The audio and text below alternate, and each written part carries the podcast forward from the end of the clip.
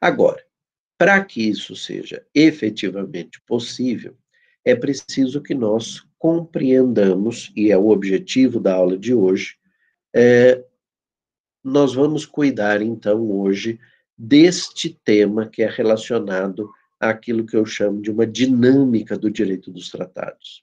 Uma vez aprovado, uma vez autorizada a adesão ou a ratificação, uma vez é, feito o ato internacional de adesão ou de ratificação pelo legitimado, que é o chefe de Estado.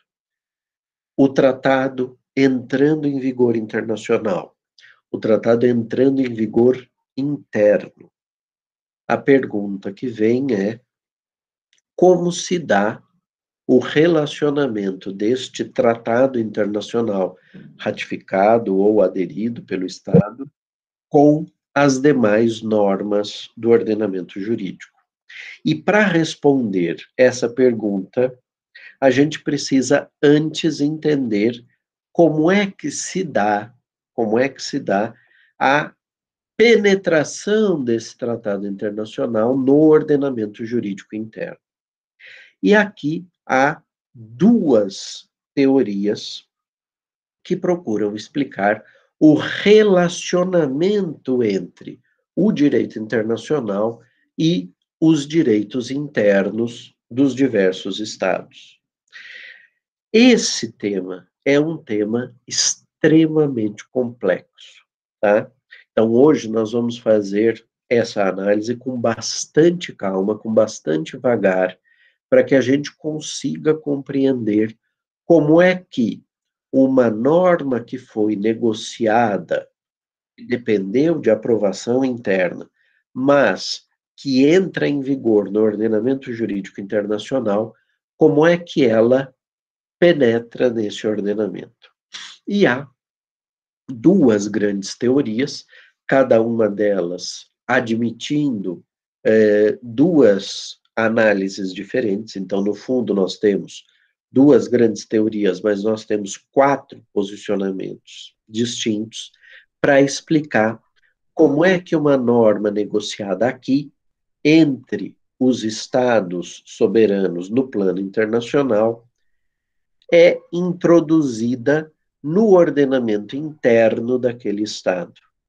Quer dizer, eu teria, em tese, dois conjuntos normativos, um conjunto com a Constituição, as leis, os decretos, as portarias, etc., etc., estabelecidos no âmbito eminentemente interno dos Estados, e teria um segundo conjunto de normas que são negociados pelos Estados de forma coordenada lá no plano internacional e que quando adquirem vigor, quando vinculam os estados que manifestaram a sua intenção de se vincular àquele conteúdo, de algum modo são transferidos para este outro ordenamento.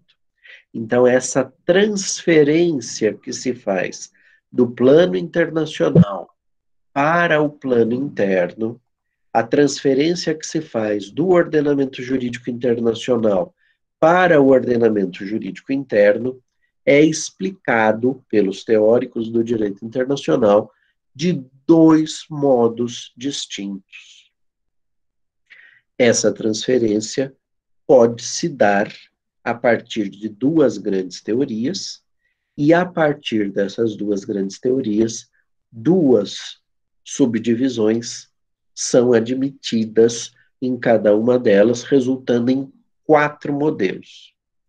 Quatro modelos que eu vou começar a analisar com vocês, então, é, a partir de agora.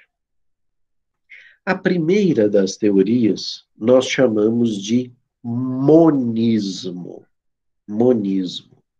O monismo acredita na unidade, mono, um, né? E esse monismo, então, diz que existe um único ordenamento jurídico aplicável a cada um dos estados. Então, aqui no Brasil, nós temos um ordenamento jurídico que se aplica a nós. Esse ordenamento jurídico seria formado para os monistas pela unidade de normas celebradas, aprovadas internamente e impostas pelo Estado aos súditos, e também seria formado pelas normas negociadas no plano internacional, às quais o Estado brasileiro, por meio do legislativo, tivesse dado a sua concordância, manifestado a sua intenção soberana de se vincular, de se submeter a este conjunto de normas negociadas de modo coordenado pelos Estados, e então este conjunto de normas do direito internacional, que é em tudo e por tudo muito maior do que aquilo que o Estado brasileiro escolheu trazer para o direito interno. Vocês concordam? Há uma infinidade de tratados internacionais aos quais o Estado brasileiro não deu aquiescência, não manifestou o seu interesse de se vincular, quer porque não obteve a aprovação do Congresso Nacional, quer porque o chefe de Estado entendeu que não havia interesse do Estado brasileiro, interesse político, de se vincular àquelas normas, quer porque, não tendo participado das negociações dessas normas, o Estado brasileiro não quis aderir pela mesma vontade política que faz com que o Estado não busque a autorização para confirmar a vontade que ele manifestou quando negociou e assinou o tratado. Né? Então, por outras palavras, não ratifica nem adere, né? mas também um outro conjunto de normas às quais o Estado brasileiro não pode aderir. E não pode aderir por duas razões principais. Um, não pode aderir porque não estão abertas à adesão. São tratados que foram negociados por um grupo fechado de estados e que eles decidiram, por uso exclusivo da sua vontade, que não poderia ser escolhido, não poderia ser é, é, aceito por outros estados. Então, existem esses tratados e existem outros que, muito embora abertos à adesão, muito embora outros estados possam aderir, o Brasil não pode. E não pode por quê? Porque está sendo discriminado? Não, porque nenhum tratado diz assim. Admitimos a adesão de todos os estados, menos do estado X. Né? O que há é que esse tratado pode ter sido negociado num âmbito regional, e aí não haveria a, a, não, não haveria o preenchimento de um requisito objetivo portanto, não é subjetivo, não é uma discriminação com o Estado brasileiro, mas é algo que objetivamente o Estado brasileiro não preenche, portanto, ele não pode pedir para aderir. Então, mesmo que o Brasil quisesse se vincular integralmente a todos os tratados internacionais existentes, isso seria inviável porque há os que não admitem adesão, e o Brasil não negociou, e há outros que não estão abertos à adesão do Estado brasileiro, porque ele não preenche certos requisitos objetivos. Então, mesmo que a gente quisesse ser um Estado absolutamente integrado ao direito internacional, jamais haveria isso aqui, ó, uma fusão absoluta de todo o direito internacional com o direito interno, uma incorporação integral do direito internacional ao direito interno jamais acontecerá. O máximo que pode acontecer é o Brasil, olha aqui, finjam que esses dedos aqui não existem, tá? Vamos imaginar que o, o ordenamento jurídico seja apenas essa área vazada. O máximo que vai poder acontecer é nós trazermos para dentro do nosso ordenamento uma parte dos dispositivos internacionais. E aí, qual é o ordenamento jurídico brasileiro? Continua sendo esse aqui, ó. Monismo. Mono, um. É um único ordenamento ao qual nós incorporamos, e a palavra-chave no monismo é incorporação, ao qual nós incorporamos as normas internacionais que nos interessavam. Que o Estado brasileiro, por razões de conveniência e oportunidade, seja do executivo, seja do legislativo, entendeu por bem trazer para o ordenamento jurídico brasileiro. E aí, essas normas que eu incorporei vão se relacionar aqui internamente com as normas do direito interno. Leis, decretos, constituição, tudo isso entra em contato com os tratados internacionais que o Brasil tenha incorporado ao seu ordenamento jurídico interno. Essa explicação monista, esse modo de ver o relacionamento entre o direito interno e o direito internacional, traz é, é, um problema que é o de saber quando eu incorporo as normas internacionais no direito interno, qual delas prevalece. Então, a subdivisão que o monismo traz é decorrência desse relacionamento entre as normas de direito internacional com as normas de direito interno na hora que eu trago para dentro do ordenamento brasileiro as normas internacionais e elas começam a se relacionar com as normas ordinárias, com as normas nacionais. A pergunta então é: qual o patamar hierárquico que o direito internacional terá no plano interno. E aqui, duas subespécies do monismo são admitidas. Porque, de um lado, há aqueles que dizem, ok, o relacionamento entre o direito internacional escolhido pelo Estado, aquele que ele quer incorporar, e o direito interno, que continua sendo o mesmo, é um relacionamento e vai ter que acontecer, porém, existirá uma proeminência, uma prevalência das normas internas. Com isso, o monismo é um monismo nacionalista. Eu aceito essa ideia de que eu trago as normas que eu quero. Ah, isso eu não quero mais. Eu denuncio e eu diminuo a área de incidência do direito internacional dentro do meu direito interno. Está dando para perceber isso?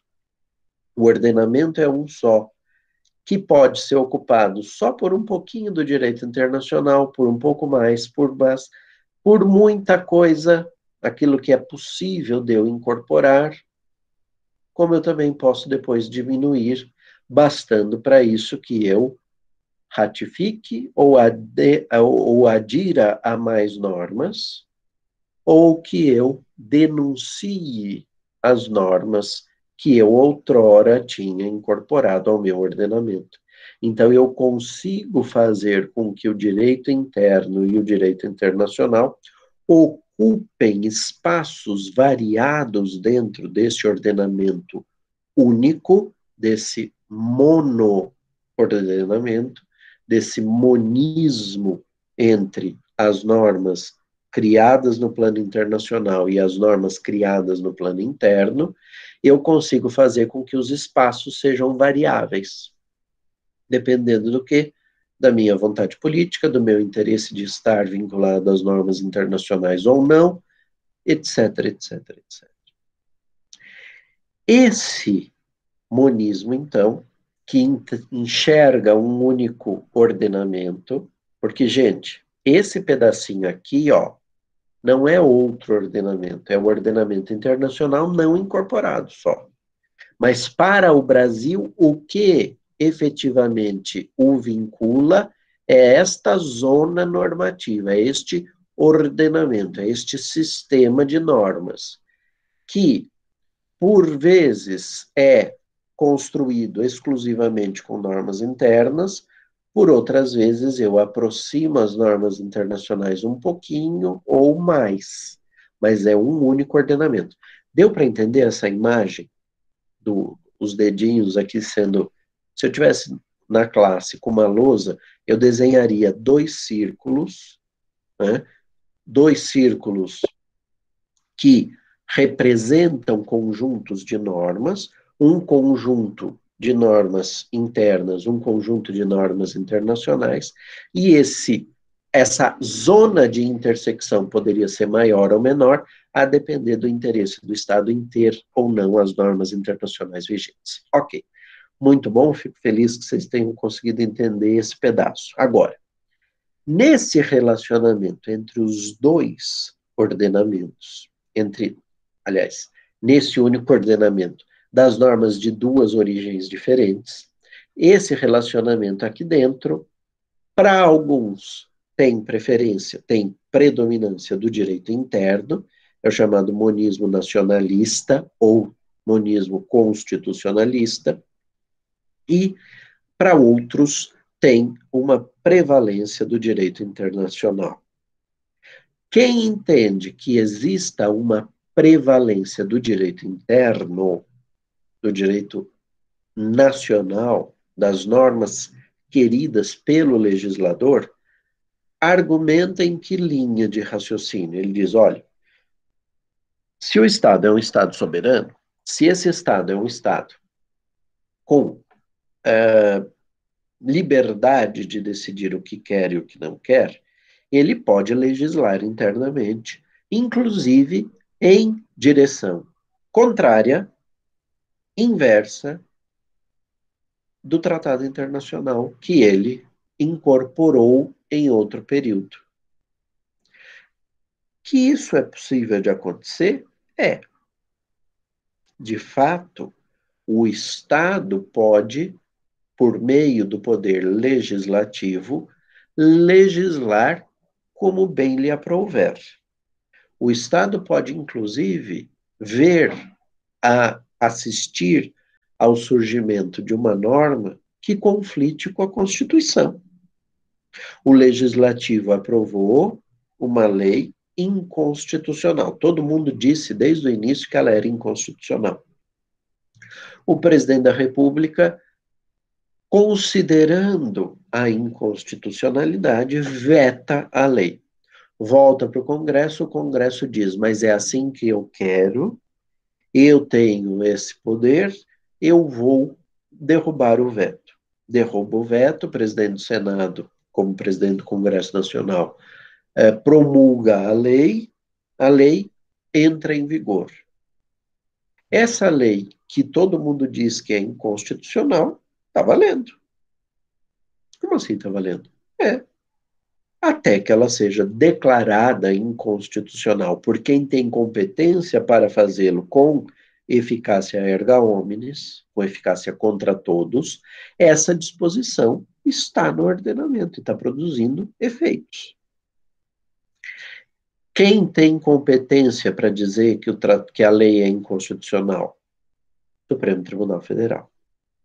Aí o Supremo, depois de dois anos, três anos, cinco anos, diz: é inconstitucional. Maioria absoluta, aliás, unanimidade dos ministros, os 11 votam pela inconstitucionalidade da lei, reforçando aquilo que os juristas tinham dito na ocasião da aprovação da lei, reforçando aquilo que o presidente da República manifestara com o veto, e o legislativo vê a sua lei perder vigor, perder a sua condição de produzir efeitos.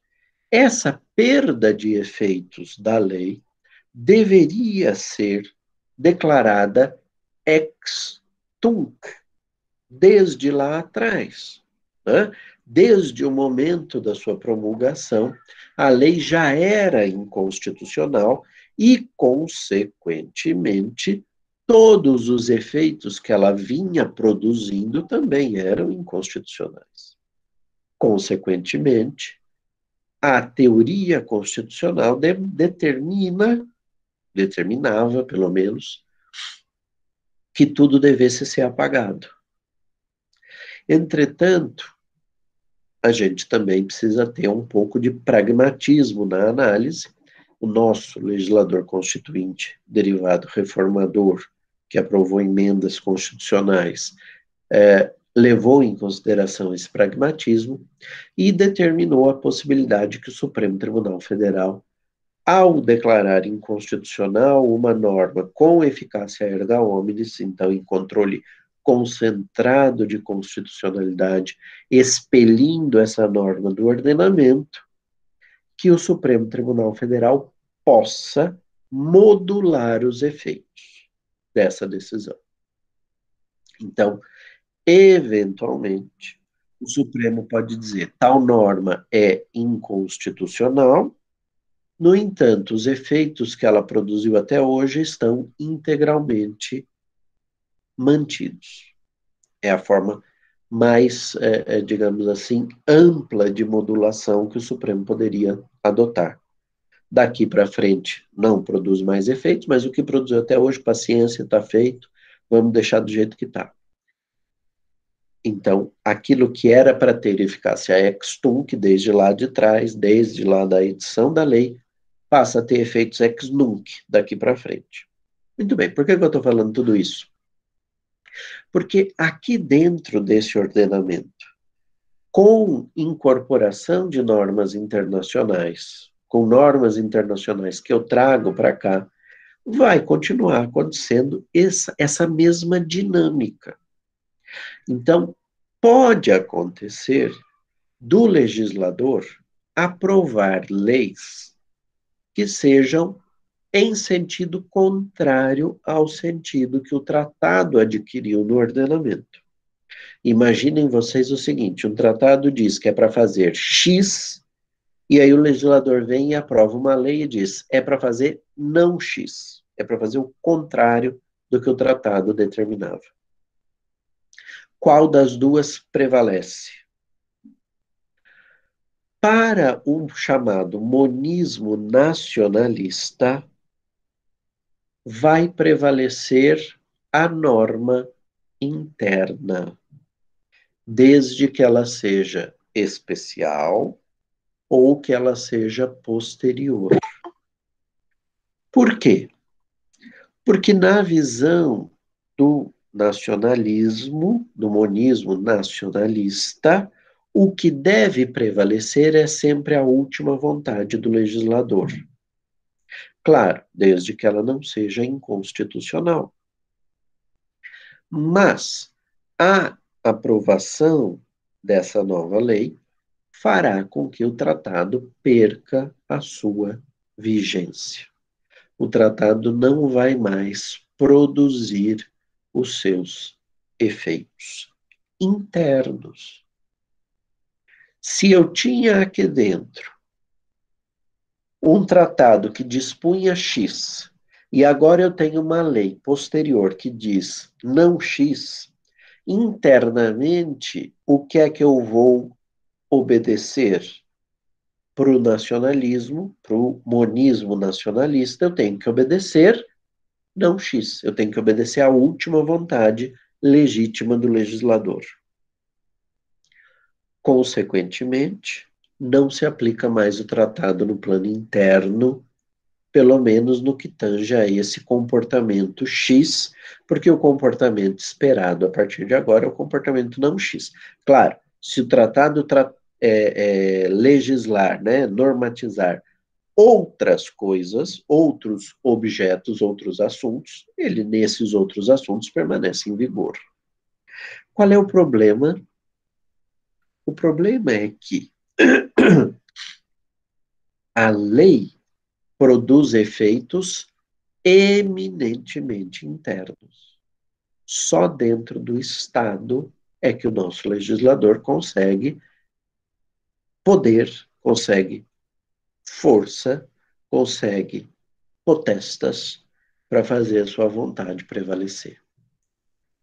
Do ponto de vista do direito internacional, das relações entre os estados, o Estado brasileiro continua vinculado ao tratado. A menos que o presidente da República, atento a essa situação, a essa circunstância da lei posterior ter revogado internamente as disposições do tratado, se volte para o plano externo e diga: meus caros estados, meus homólogos, meus confrades das relações internacionais. Consternadíssimo, absolutamente envergonhado, eu venho até vocês, eu estou exagerando um pouquinho, tá? Eu venho até vocês para dizer: sinto muito, eu adoraria continuar cumprindo as, as obrigações que eu assumi perante vocês no plano internacional. Só que o imbecil do meu legislador, desculpem falar assim, o, o, o, esse é, é, desavisado legislador, vamos deixar a coisa um pouco menos é, é, grosseira, o desavisado do meu legislador aprovou uma lei que eu vetei, mas que eles derrubaram o meu veto, que dispõe o contrário do que o tratado determina. E, portanto, porque o, porque o meu Estado, falando aqui é, é, em abstrato, porque o meu Estado se vincula a um monismo de origem constitucional ou de prevalência do direito interno, o tratado deixou de ter vigor interno. E com isso, eu não posso passar a me comportar como alguém com duas faces. Eu não posso ficar olhando para o plano externo e dizendo, eu vou sim, eu vou obedecer, pode deixar, mas sem mecanismos de o fazer no plano interno, porque no plano interno me tiraram a possibilidade de observar o tratado. Nesse sentido, então, eu venho até vocês para comunicar a única coisa que é moralmente possível de eu fazer, que é dizer que eu estou denunciando o tratado internacional que o Brasil ratificou lá atrás, ou ao qual o Brasil aderiu lá atrás, com autorização do mesmo Congresso. Só que o Congresso mudou de ideia, é um direito que ele tem, e, portanto, eu não tenho mais o que fazer. Agora, qual é que é o problema? É que, na maioria das vezes, essa, fa essa fala que eu construí aqui do chefe de Estado nunca acontece. E aí o Estado fica parecendo justamente essa pessoa com duas caras. Ele põe uma máscara para olhar para o plano externo e outra cara ele olha para o plano interno e ele se comporta de modos diferentes. Né? É como se ele tivesse duas personalidades como se do plano, do ponto de vista do, das relações internacionais, ele prometesse observar X, mas internamente ele está vinculado a não X. Ele está vinculado ao comportamento oposto. Ah, professor, mas e se o tratado dispuser exclusivamente sobre um comportamento que o Estado só pode ter no plano internacional e não no plano interno? Bom, então está resolvido né? porque uma lei interna nunca vai mudar o conteúdo desse tratado, ou dificilmente o fará. Entretanto, meus caros, existe sim um problema aqui. Qual é que é o problema? É que é, é, se o monismo de origem nacional, né, de prevalência do direito nacional, é, estiver diante de uma norma que, por exemplo, atribua direitos ou deveres diretamente a nós, pessoas físicas, a lei interna poderá revogar aquilo que está estabelecido no tratado.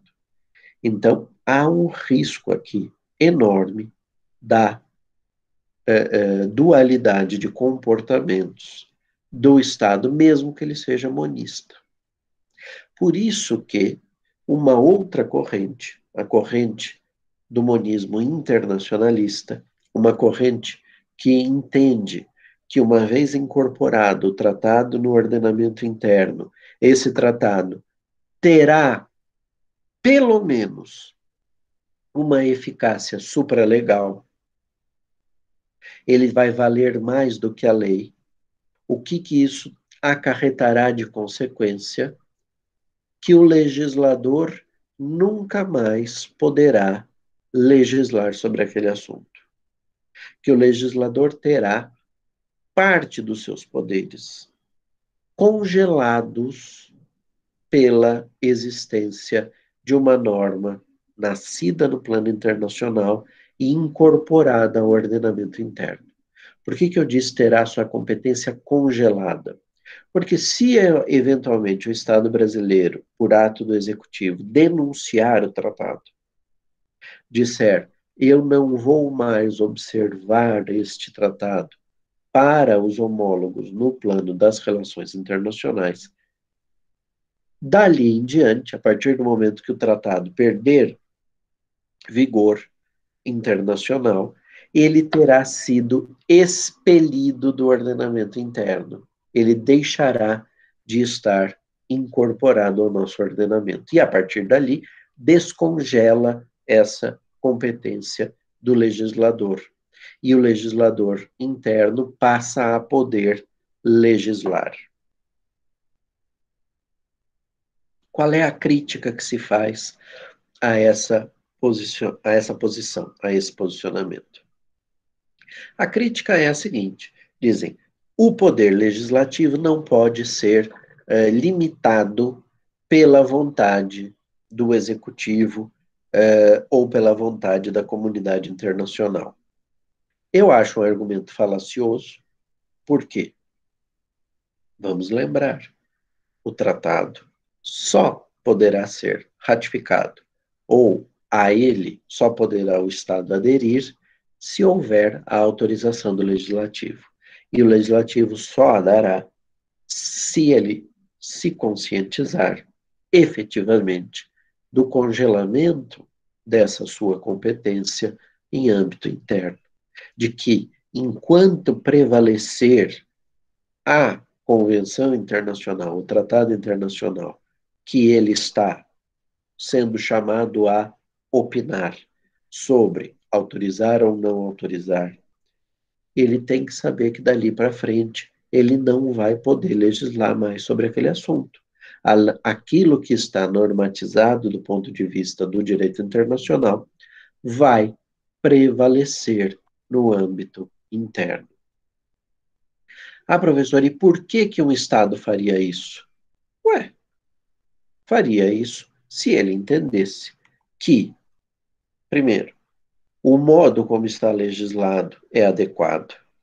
Segundo, sempre que ele quiser passar ao legislativo, aos estados, né, à comunidade internacional, a sensação de que ele é um estado sem medo do direito internacional, que se comporta de acordo com as normas que ele tiver estabelecido, etc, etc.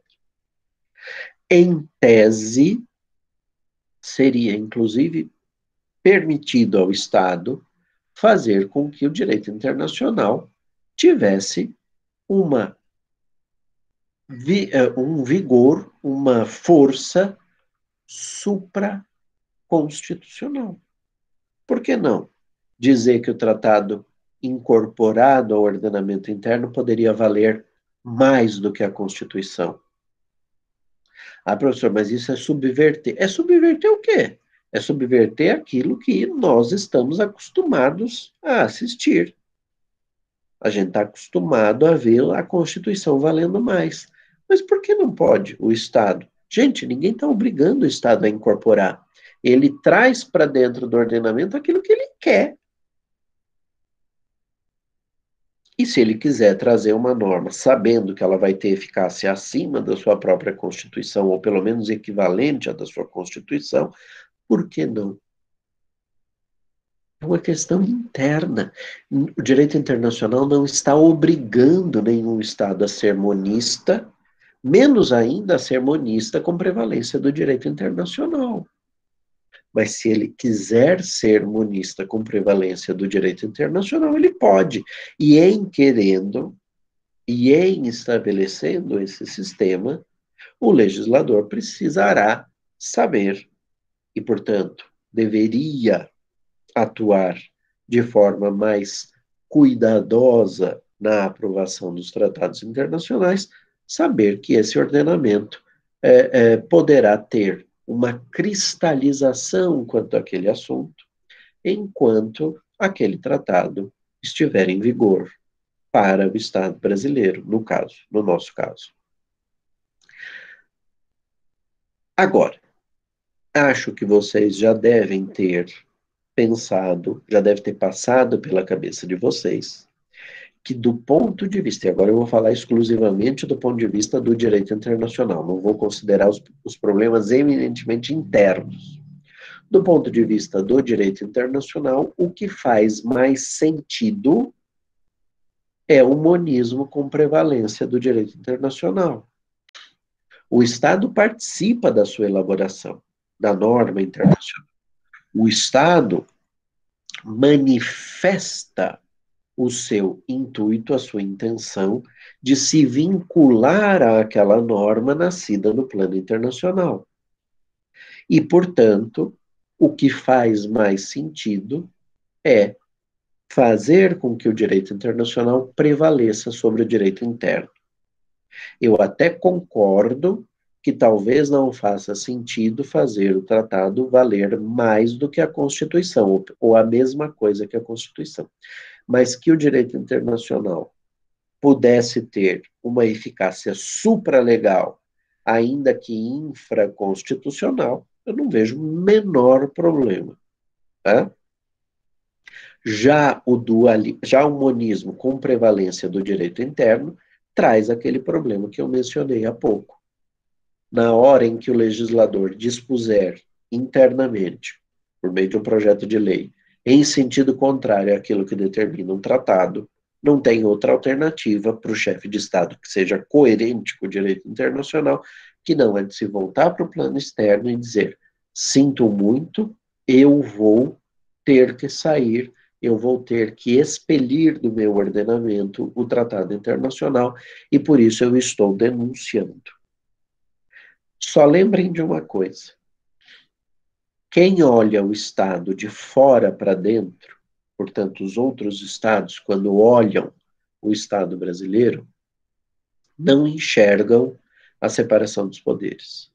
Não fazem a distinção que decorre da Constituição de quais sejam as competências do Executivo, do Legislativo ou do Judiciário. Portanto, quando o Legislativo, no uso do seu poder de legislar, que não foi limitado, que não está congelado pela incorporação de um tratado internacional no ordenamento jurídico interno, se eu for monista com prevalência do direito interno. Né? É, quando esse legislador dispõe, por meio da aprovação de uma lei, em sentido contrário àquilo que um tratado está determinando, quem olha de fora para dentro e vê o Estado brasileiro se comportando de um jeito a descumprir o tratado, enxerga um ilícito internacional. Porque, do ponto de vista do direito internacional, o Brasil está vinculado a que norma? A do tratado. E o tratado determinava que nós tínhamos que fazer diante da situação A. Qual comportamento? X e a lei, de, a lei posterior interna mandou fazer o quê? Não X. O que, que nós estamos fazendo? Não X. Então, quem olha de fora para dentro não enxerga aquilo como um ato do legislativo e vai se compadecer do chefe de Estado e falar assim: tadinho de você, seu legislativo é tão rebelde. Nem olha uma decisão do judiciário que determinou a incidência da lei interna em detrimento da lei internacional e vai dizer: ó, oh, tadinho de você, o seu judiciário é tão malvado consigo. Não. Quem olha de fora para dentro olha o Estado brasileiro. E ao olhar o Estado brasileiro, diz: o Brasil está descumprindo a regra que ele mesmo aceitou. Porque, volto a dizer, só há essa incorporação da norma internacional no ordenamento interno porque o Estado quis. O Estado não é obrigado a fazê-lo. O que eu gostaria apenas que houvesse é, se nós adotamos o monismo de prevalência do direito interno, o que eu gostaria que houvesse era uma coerência do Estado. Se internamente aprovou-se uma lei contrária, volte-se para o plano externo volte-se para o plano internacional, comunique aos estados que você não vai mais obedecer aquilo que você dissera que obedeceria. Se, entretanto, você é um Estado monista com prevalência do direito internacional, você está tranquilo. O direito internacional vai sempre prevalecer em detrimento do direito interno. O legislador pode mudar de ideia pode até editar uma lei em sentido contrário àquilo que o tratado dispõe, porque lembrem-se, o tratado depende de reciprocidade. Então, eu teria duas normas e eu aplicaria a norma que determina o comportamento X em face do Estado que também é vinculado a este mesmo tratado e que espera do Estado brasileiro o comportamento X. Em face de um outro Estado qualquer que não é parte naquele tratado que eu incorporei no meu ordenamento, eu posso obedecer à regra do Estado interna, né, a regra interna, a norma estabelecida pelo legislador. Não por outra razão, um professor de direito tributário alemão, chamado Klaus Vogel, usa uma imagem que eu acho maravilhosa para explicar como é que se dá essa incorporação do, do direito internacional no direito interno. Ele diz que essa incorporação é equivalente a colocação de uma máscara sobre o rosto. Eu posso colocar uma máscara no meu rosto, tipo uma máscara do Zorro, que vai tapar só esse pedacinho aqui. Então, as normas do direito é, interno que não vão aparecer são aquelas que estiverem cobertas pelo direito internacional. Se eu usar já uma máscara maior, uma máscara tipo carnaval de, é, de Veneza, sei lá, uma máscara que é, faça assim, um recorte transversal no meu corpo, tudo isso estaria coberto pelo direito internacional e só esse pedaço estaria visível, seria a parte que, em que o direito interno poderia prevalecer. E, obviamente, essa máscara muda dependendo de com quem eu estou conversando. Se eu estou conversando com um Estado que é parte num tratado, eu preciso botar a máscara maior. Se eu estou conversando com um Estado que não é parte daquele tratado, eu posso colocar a máscara menor. Então, essa imagem é uma imagem que ajuda a entender quando e como essa reciprocidade é, produz os seus efeitos no âmbito do ordenamento. Alguma dúvida com relação ao monismo eu vou explicar as quatro teorias e depois a gente vai analisar como é que o direito brasileiro se posiciona, tá bom? Alguma dúvida com relação ao monismo? Posso ir para o dualismo? Beleza. Então, o dualismo, se mono é um, duo é dois. Né? Então, o dualismo enxerga no relacionamento entre o direito internacional e o direito interno dois ordenamentos. E esses ordenamentos, diferentemente da explicação monista, em que eles se interseccionam, esses ordenamentos permanecem para todo o sempre, afastados um do outro. Nunca vai acontecer isso aqui, ó. Eles não vão se tocar, eles não vão se vincular, eles não vão se misturar. Eu tenho dois ordenamentos e esses ordenamentos são independentes entre si.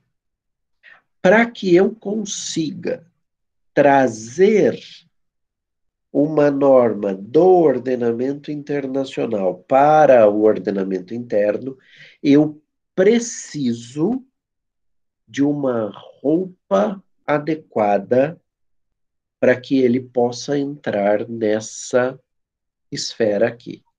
No âmbito internacional, no âmbito do monismo, o tratado entra como tratado.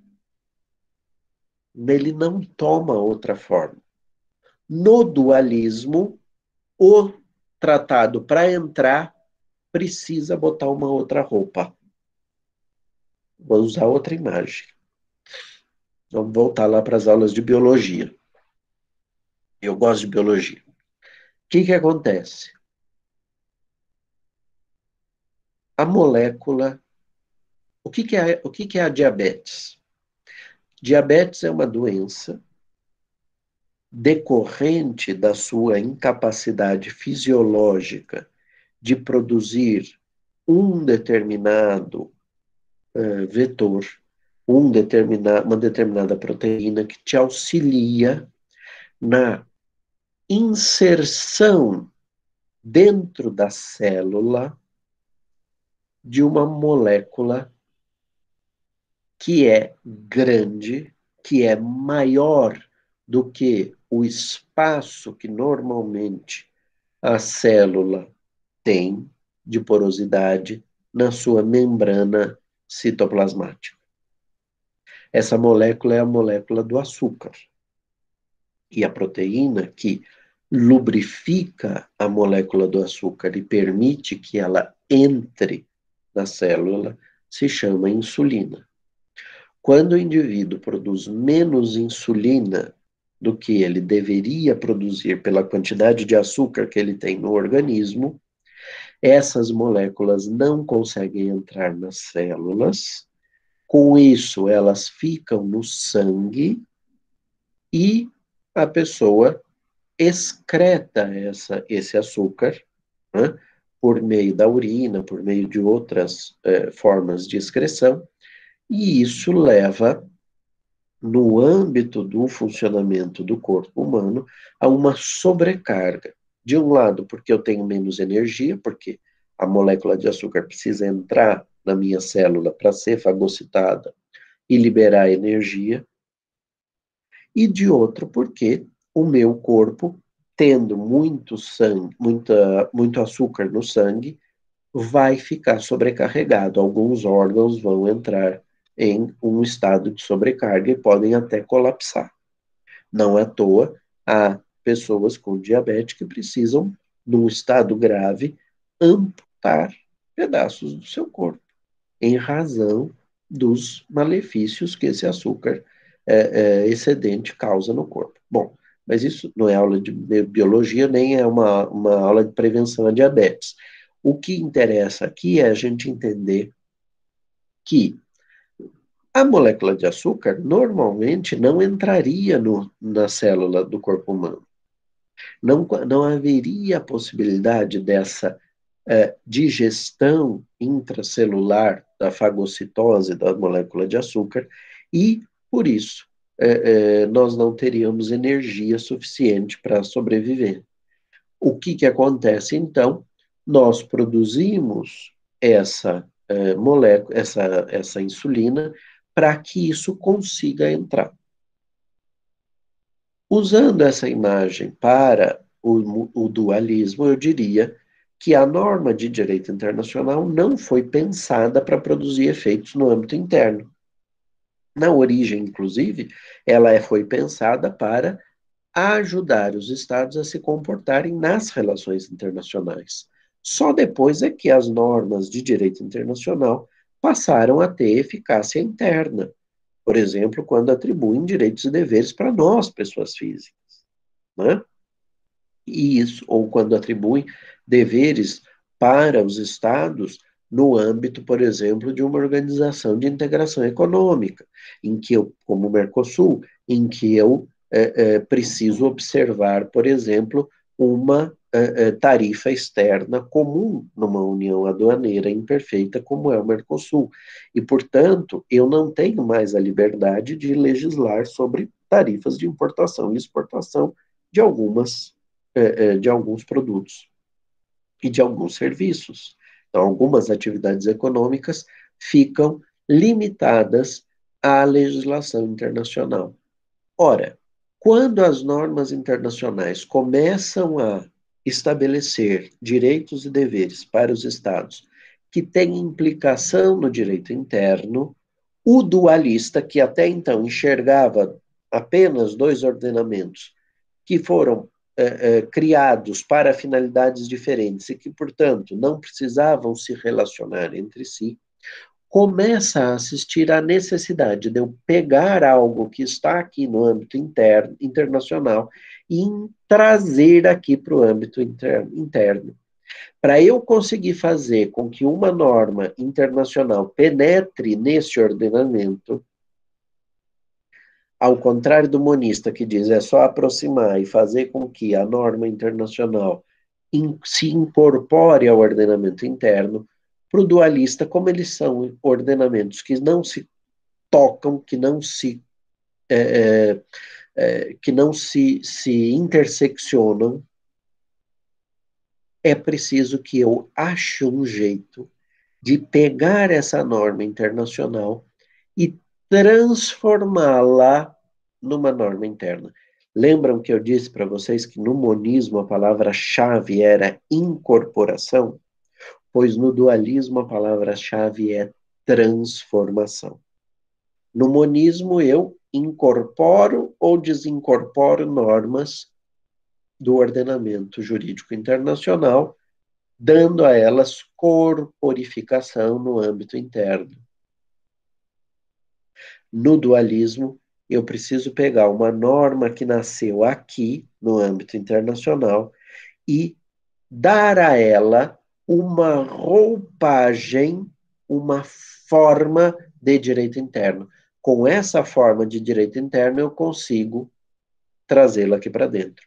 Nesse sentido, o processo de aprovação do tratado internacional no âmbito interno do Estado, aquilo que nós vimos semana passada, de obter a autorização do legislativo para essa finalidade, teria o condão de preparar esta forma.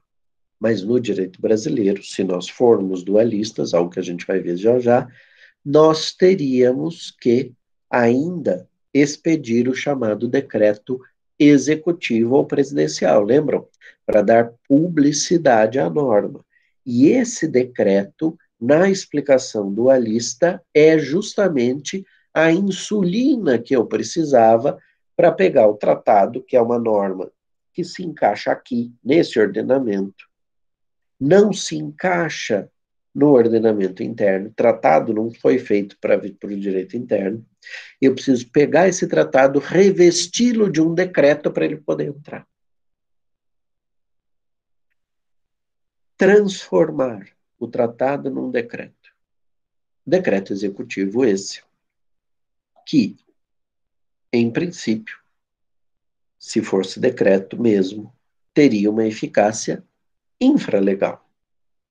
Mas que pode, por decisão do constituinte, ter eficácia legal. Um decreto com força legal? Sim, por que não? Basta, num sistema positivista, que isso esteja positivado, que isso esteja posto na norma. É o suficiente. Já o é, é, uma visão em que essa norma possa ter eficácia supralegal e infraconstitucional, também dependeria do quê? Exclusivamente da definição do legislador. E aí nós temos uma distinção, não com base na prevalência de uma ou de outra, mas sim um problema que distingue o dualismo, porque o que vai ser feito é uma questão, qual o patamar hierárquico, é uma questão de direito positivo. O que tiver estabelecido vai estar estabelecido. Mas o que vai diferenciar as duas formas de recepção é o grau de formalidade para essa transformação.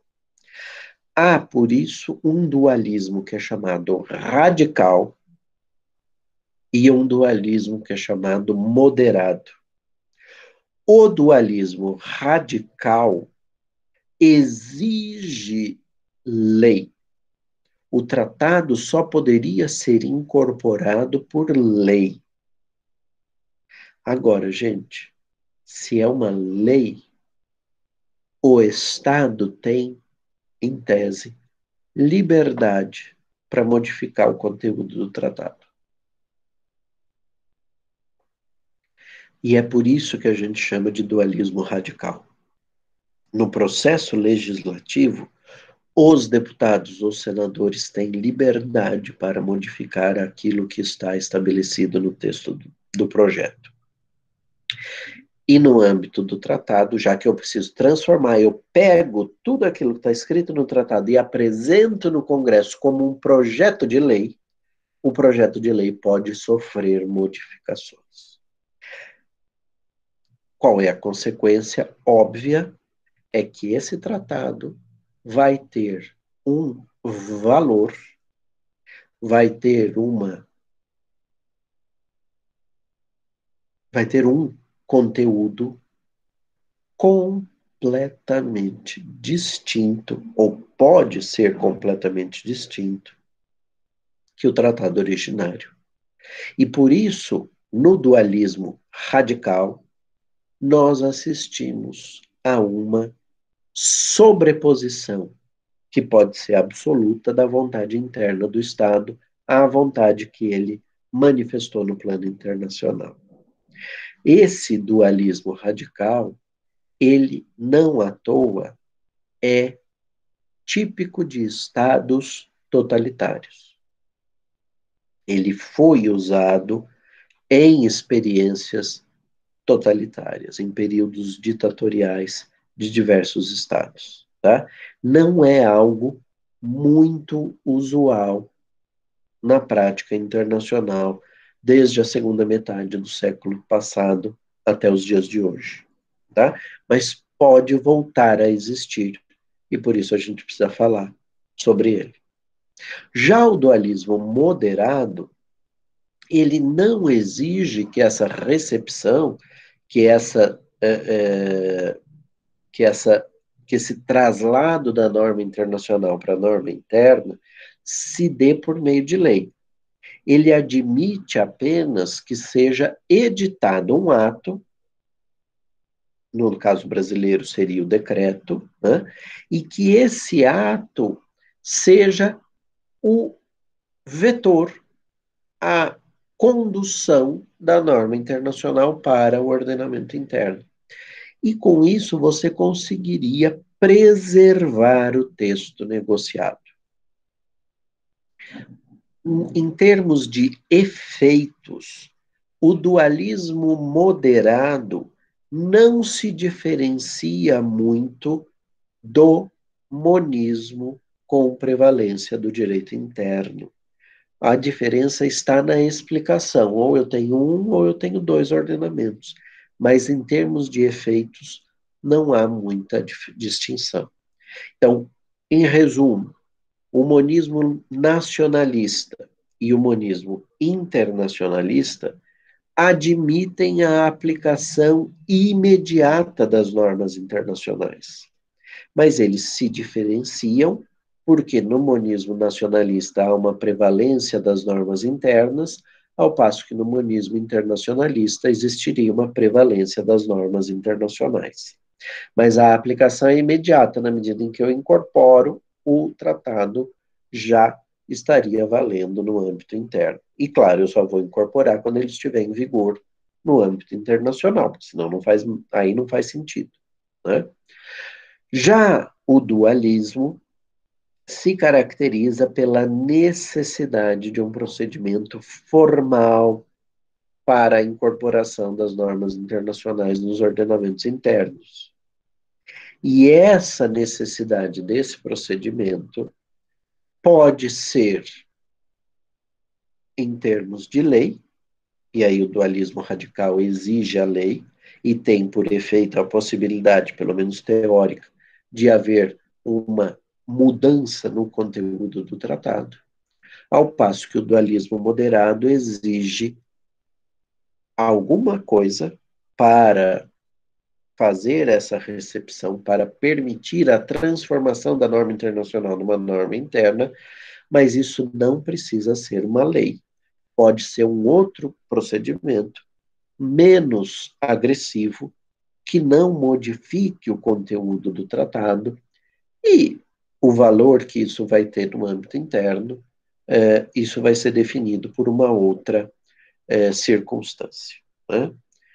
O Supremo Tribunal Federal menciona num acórdão relatado pelo ministro é, Celso de Mello, que com base em alguns artigos da Constituição Federal, o artigo 21, inciso 1, 49, inciso 1, e o 84, inciso 8, que mencionam o processo de aprovação dos tratados internacionais no ordenamento brasileiro, entendem que o Estado brasileiro exige um procedimento formal de recepção para a incorporação das normas internacionais no ordenamento jurídico brasileiro. Ou seja, nós teríamos uma vinculação ao dualismo. Nós não seríamos um Estado monista, aquele Estado que admite a incorporação. Nós seríamos um Estado que admite transformação de uma norma na outra. Esse posicionamento é, Entretanto, não chega ao absurdo de dizer que nós seríamos dualistas radicais. Não, seríamos dualistas moderados, porque, como a gente viu, há a edição de um decreto presidencial e os, os deputados e os senadores não têm poderes para mudar o, aquilo que está previsto no texto do tratado. Então, nós não chegamos a exigir uma lei para aprovar tratados mas apenas a edição de um decreto executivo. Que o Brasil exija um procedimento formal de incorporações dos tratados internacionais ao ordenamento interno, ok. Nós vimos na semana passada que há essa necessidade da combinação eh, das vontades do executivo e do legislativo. A ratificação que o presidente da República faz lá no plano internacional, ou a adesão que ele faz no plano internacional, recomendam que depois, no momento em que exista a entrada em vigor do tratado internacional, que nós possamos expedir eh, um decreto executivo para, de um lado, dar consciência, dar ciência, dar publicidade ao conteúdo do tratado, e de outro, para dar segurança jurídica, para que nós saibamos que aquele ato que era discricionário do presidente da República decidir se ratificava ou aderia ou não foi realizado, e mais, que já há um número de estados necessários para que o tratado possa entrar em vigor. Né? Então, o Supremo Tribunal Federal nesse acordo do ministro Celso de Mello, menciona que só depois da expedição do decreto presidencial é que o tratado pode vigorar no âmbito interno. Só que lembram-se que eu falei semana passada de uma disposição da Convenção de Viena sobre Direito dos Tratados, que determinava que, uma vez em vigor internacional, não haveria para os estados a possibilidade de se defenderem, de se defenderem quando acusados da não observância daquilo que se comprometeram a fazer no âmbito internacional, é, de que eles alegassem que não podem fazê-lo, que não estavam ainda podendo observar aquilo que dispunha o tratado internacional, por conta de uma disposição de direito interno, esse artigo, essa disposição consta do artigo 27 da Convenção de Viena sobre o Direito dos Tratados. Então, há aqui uma incongruência aparente no âmbito do direito interno. Que a necessidade de promulgação decorra do princípio da publicidade, eu estou de acordo. Agora, dizer que só poderá ser considerado vigente o tratado internacional depois da expedição do decreto executivo, é, não, ainda que se diga isso como o Supremo diz, e eu não estou criticando, ainda que se diga isso, não, isso não pode servir de muleta, de desculpa, para que o Brasil, na defesa que eventualmente faça, num litígio internacional, diga: ah, mas sabe o que, que é? Que eu não podia é, me comportar desse jeito porque o tratado ainda não estava em vigor internacional. Não. Se você não expediu o decreto legislativo, eh, perdão, decreto executivo, se você não deu publicidade interna, o teu problema é um problema interno. Agora, nas relações exteriores, você precisa se é, é, comportar como assumiu diante de nós, diante dos outros estados, que seria o seu comportamento, que seria o comportamento esperado de você. Tá? Então, vejam que é, essa situação é uma situação bastante complexa no âmbito do direito é, interno, no âmbito do direito é, internacional. O que, que eu quero dizer com isso? É, há uma dificuldade grande aqui, que é nós justificarmos, justificarmos algumas situações. Esse acórdão que o Supremo Tribunal Federal relatou dizia respeito a um decreto, a, a, um, a um tratado, a uma convenção expedida no âmbito do Mercosul. Vou entrar em poucos detalhes fáticos, mas imaginem o seguinte: esse tratado disse mais ou menos o seguinte: determinada providência, ao invés de ser tomada no órgão A, pode ser tomada diretamente no órgão B. Para quê? Para tornar mais rápida, mais ágil, mais dinâmica os, eh, eh, as relações entre Brasil, Argentina, Uruguai e Paraguai. Então, nas situações descritas lá no tratado, ao invés de eu ter que tomar uma providência num órgão mais burocrático, eu podia ir direto para o órgão que ia, de fato, tomar a providência para fazer aquele direito ser cumprido. Isso no âmbito é, é, vamos dizer assim, administrativo. Era no judiciário, mas vamos botar aqui como uma providência administrativa. O que, que acontece? O governo brasileiro foi ao Mercosul e disse: Ó, oh, recebi autorização do Congresso. Vou me comprometer, então, a partir de agora, a observar aquilo que está disposto aqui. O tratado entrou em vigor, nos termos daquilo que ele mesmo dispunha.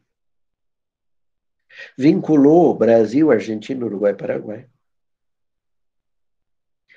Só que o que é que o Brasil não fez?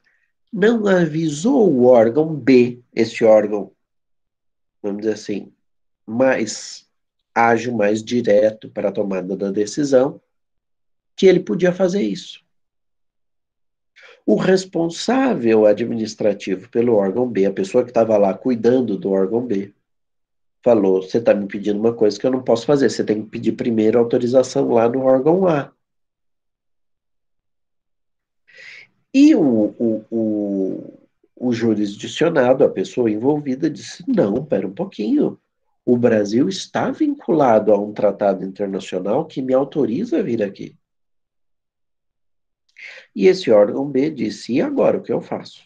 Bom, o caso foi subindo, subindo, subindo, chegou no Supremo Tribunal Federal. E o Supremo disse: de fato, como eu disse a vocês, era um órgão do Judiciário, de fato o juiz B não sabia que ele podia tomar essa decisão. Por que, que ele não sabia? Porque o decreto executivo não fora publicado. E de fato não foi. De fato, faltava uma situação aqui. É vamos dizer assim, é injusto dizer que o juiz agiu erroneamente. Ele, até aquele caso aparecer, não sabia que o Brasil já tinha ratificado e mais, que todos os outros estados do Mercosul já tinham ratificado e que, portanto, o tratado tinha entrado em vigor. Quem que deveria ter comunicado isso para todos nós? O executivo. O executivo devia ter publicado o decreto presidencial, tornando claro e cristalino, público, transparente, que o direito estava em vigor. Que o direito de provocar direto o órgão B estava em vigor. Só que o executivo não o fez. Então, de fato, havia ali um problema. E o ideal, meus caros, é que a publicação desse decreto executivo seja feita de forma concomitante à entrada em vigor do texto convencional para o Brasil. Se eu ratifico hoje, mas sou o primeiro a ratificar, adianta eu publicar o decreto executivo? Não. Por quê? Porque eu não sei que dia o tratado vai entrar em vigor. É, o ideal é que eu aguarde a comunicação do depositário, quando o depositário me disser, ó, oh, recebemos o, o N de ratificações, daqui 90 dias, 120, um ano, o tratado vai entrar em vigor. É aqui, é nesse momento que se torna importante eu cuidar da incidência é, do decreto executivo.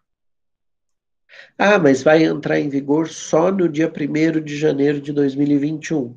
Ok, publica o decreto executivo hoje, não precisa esperar o dia 1 publica o decreto executivo hoje e diz, olha, faço saber que o decreto, que o, o tratado internacional apenso a esse decreto entrará em vigor é, é, para o Estado brasileiro. Data, este decreto entra em vigor na data né, no dia 1 de janeiro de 2021. Perfeito, não tem problema. Com isso, a vigência interna e a vigência internacional vão se casar, elas vão acontecer no mesmo momento. Certo?